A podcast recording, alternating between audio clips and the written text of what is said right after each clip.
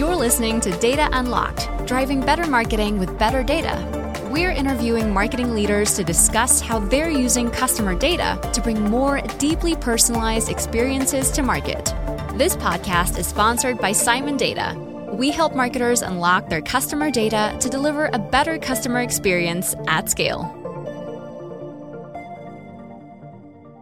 Hello, everyone. You're listening to the Data Unlocked podcast. In this podcast, we explore ways in which data drives creativity and innovation for marketers. And we explore that with the best and brightest marketers in the industry. My name is Jason Davis, founder and CEO of Simon Data, a growth platform driving smarter marketing for brands like ASOS, TripAdvisor, Equinox, and BarkBox. And today I'm thrilled to have Sarah Tresh on our podcast here.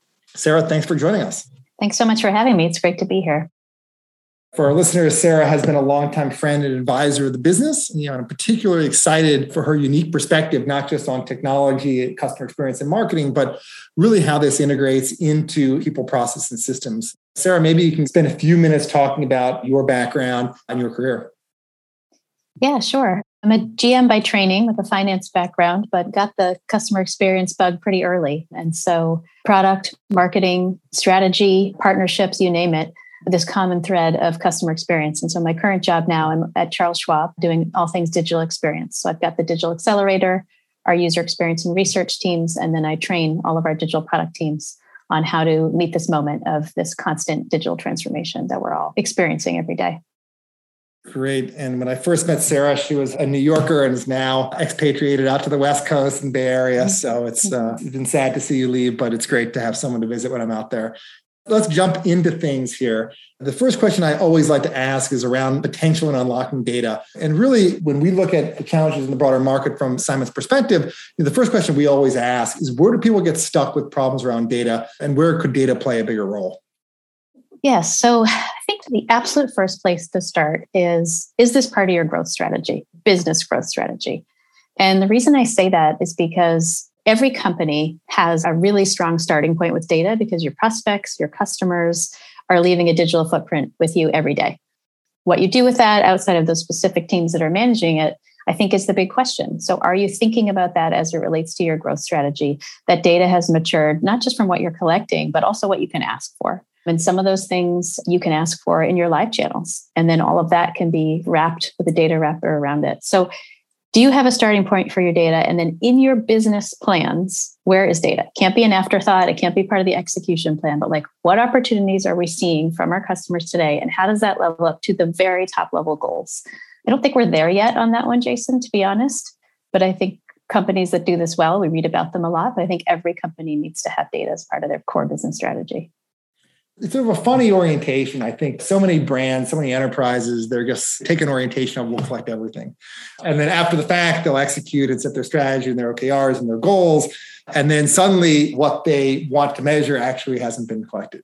When as powerful and as expansive as data and data infrastructure and, and data technology is today, yeah, it's still that, yeah, that strategy has never worked. So couldn't agree more. And really making sure that what needs to be measured and what matters um, is integrated first and foremost and embedded into outcomes, goals, and strategies. So that makes a ton of sense from our perspective. Um, yeah. You know, and maybe we can sort of get on to you know, my next question is when data is used successfully and fully integrated into a strategy as you're describing, what does that transition look like? And what does before look like, sort of contrasted with what after looks like when it's done well? Yeah, so I talked about being a lifetime customer experience nerd. I, I think if you take it at an experience level, and a lot of us say this, we're all in the business of building an experience. I don't care what your job is. You could be a data scientist, you could be a tech developer, but ultimately there are all these moments that we're interacting with our customers every day, including logged in moments. And so if you're in the business of building customer experience, I think teams and organizations that pivot really well, the first thing they do is all those micro moments where your experience is building link to a broader purpose for the customer, not your business goals. So for example, I'm in financial services, but I think healthcare is really similar. Like how do we help you meet your life goals? They could be health goals, they could be investing goals, they could be family goals. So, in the very specific parts of the experience, can the client see that you have their back against the mission that you've talked about at a brand level? And the finer points of the data that you're collecting and analyzing, maybe a system is doing that for you, or maybe you're doing that yourself. Customers can feel that. And if you're five degrees off from that, then your experience starts to degrade and people feel that and they see that. But if they can see, oh, okay, wait, I'm at this part of my product with you, and here's how you're making this a better experience for me to meet whatever my bigger goal is, and you understand that even in these small moments. Teams that pivot there generally get better success. There's a second part to that, though, Jason, too, because I think, okay, great, I can link my team OKRs or my team goals to a broader mission statement and operationalize against that. I think the other thing that's really important. If, if you're building a customer experience very locally, right, it might be that specific product, it could be that specific channel. What is the job that you're trying to do for the customer? And data is so critical here because you see drop offs, you see engagement, you see sentiment, you see everything. And we use a jobs to be done framework, which is a fairly common one, but there's functional jobs that you need to do in that moment, and there's emotional jobs. Maybe you're connecting to a broader community. Maybe you're validating confidence in a decision in addition to the transaction that's going on. So, how is your data strategy helping you in those very specific micro moments so that you can get sort of the functional part of that experience right? Because that's all we want when we come interact with a brand is here's what I'm coming for get it right. And then that emotional part, because people do experience brands and they do experience it more and more with the data strategy that's behind it.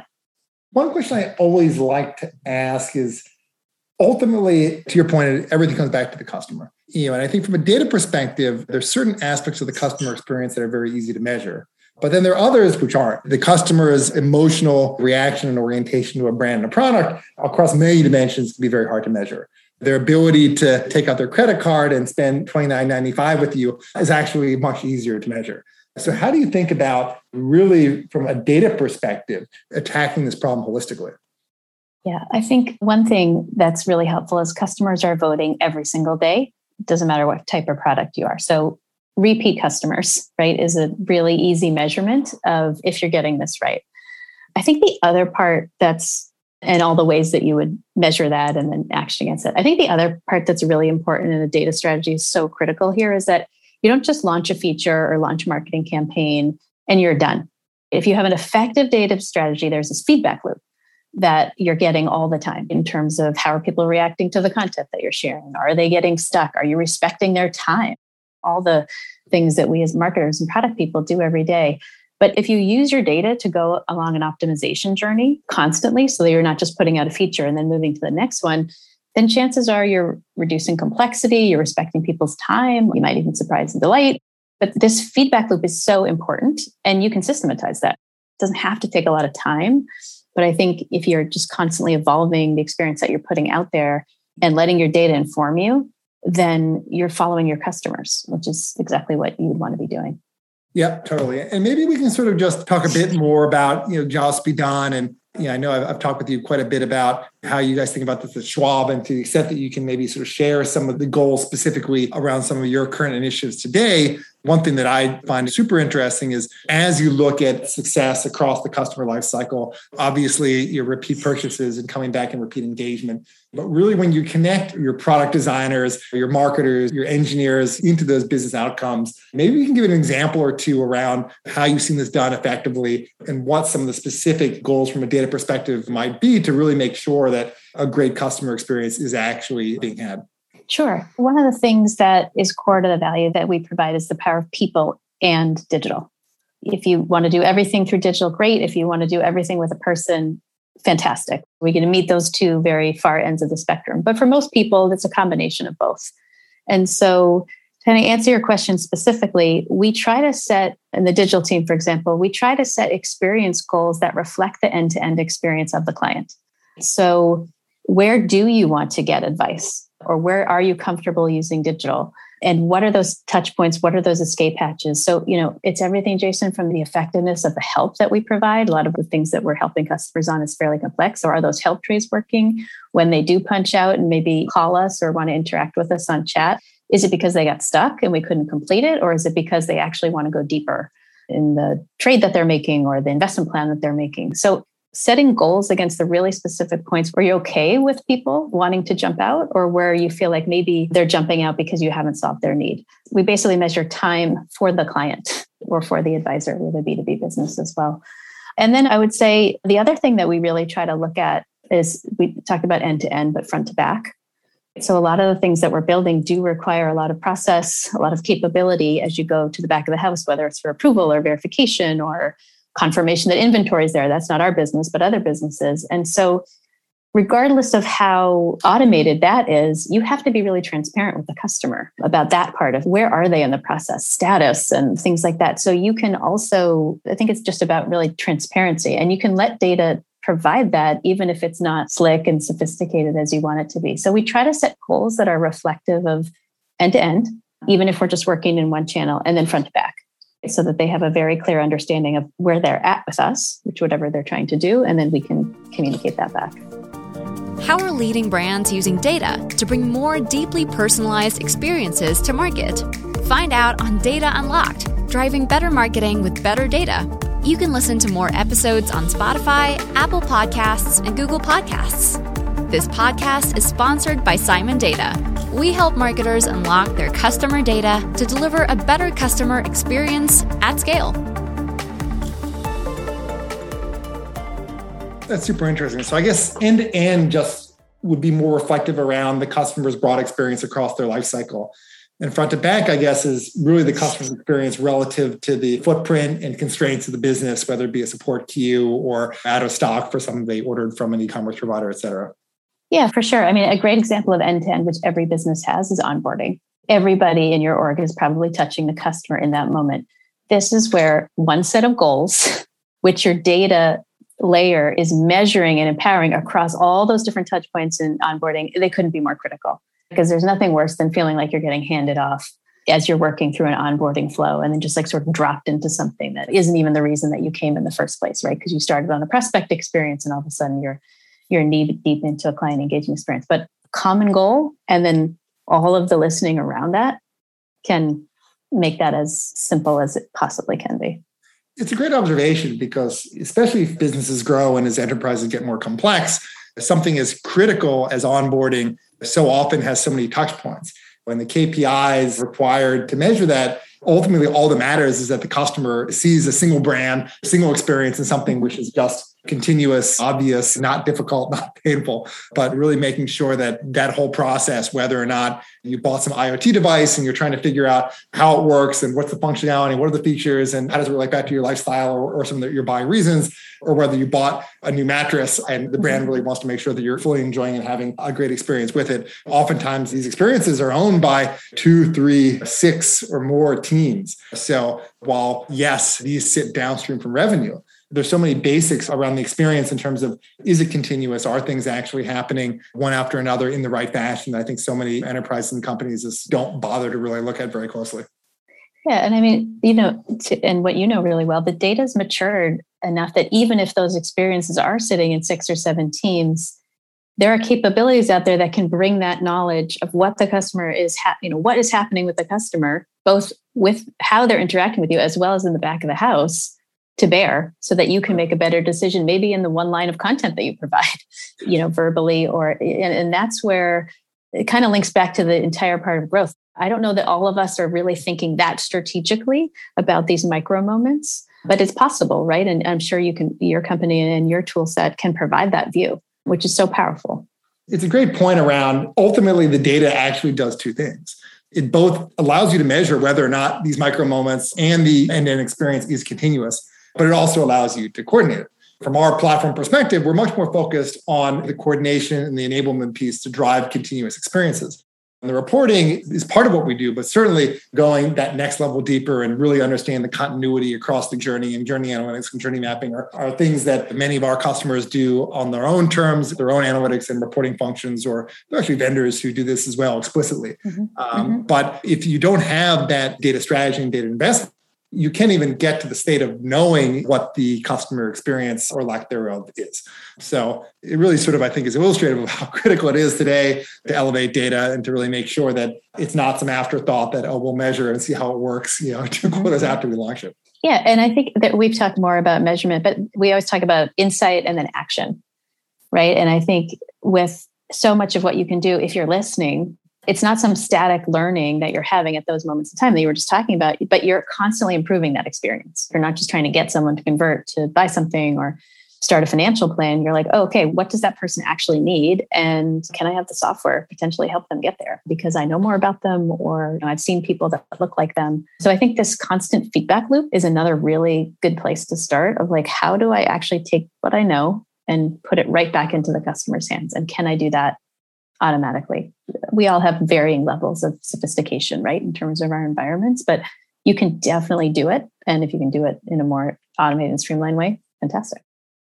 Great. And maybe, Sarah, when you sort of look at the last two, three, five years of sort of industry and, and, data capabilities, one of the huge areas of focus from our perspective at Simon around product development is just this notion of feedback loops and iteration.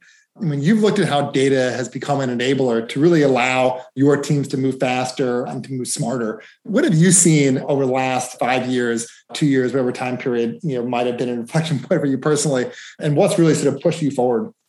Yes, I think as data has become easier to access and just a competitive disadvantage, honestly, if you're not bringing it in. There's kind of two things that stand out to me, two hurdles to overcome. And it could be a team of eight. I'm a big believer in small teams going after big problems, or it can be a whole organization. But our data is not good enough, right? It's sort of objective number one, and we don't have time for this. I'm sure you you feel that in the sales cycle as well, Jason. And both of those points, you can turn that accountability right back onto yourself and onto the team.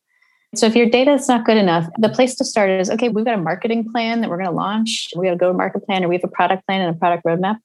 What are the data elements that are part of that? You talked about this a little bit earlier. And are we funding them? And are we creating time to actually do that in our process? Because if you do, then that product launch, that marketing rollout is going to be double digit more effective. So we don't have good data.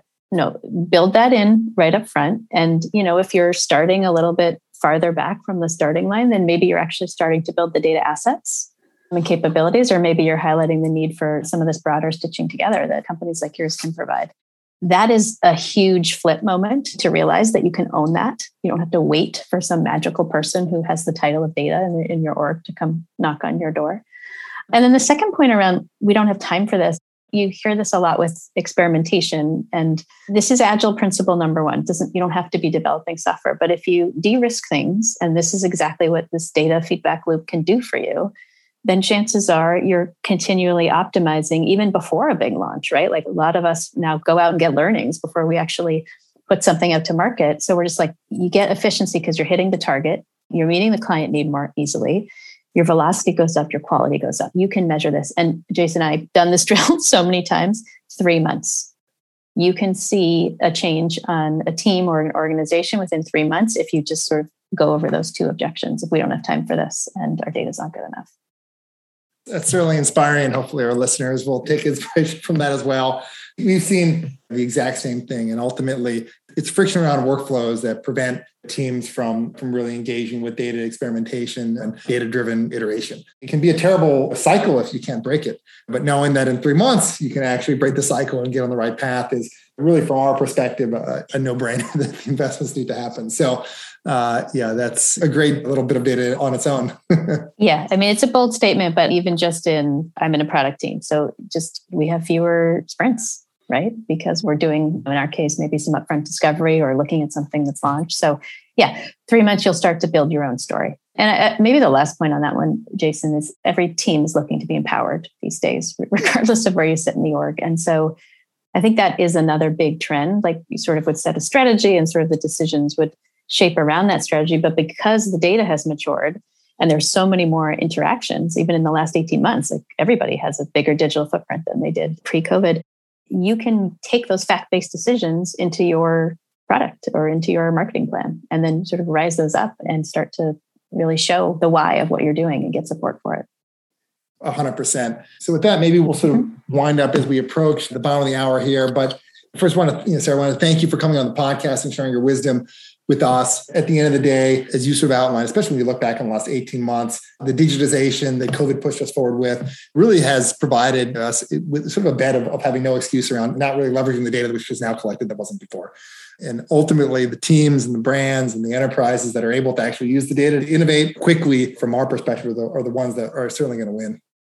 Yeah, absolutely. And speed is not all about as fast. It's also making smart choices. And data can help you make smart choices and figure out where to put your resources. Absolutely. 100%. Thank you to everyone today listening to this episode of the Data Unlocked podcast. If you'd like to learn more about Simon Data, please visit us on the web at simondata.com or email us at hello at simondata.com. And thanks again, Sarah, for coming on the show today. It was a pleasure. Thanks so much. You've been listening to The Data Unlocked, driving better marketing with better data. You can listen to more episodes on Spotify, Apple Podcasts, and Google Podcasts. This podcast is sponsored by Simon Data. We help marketers unlock their customer data to deliver a better customer experience at scale.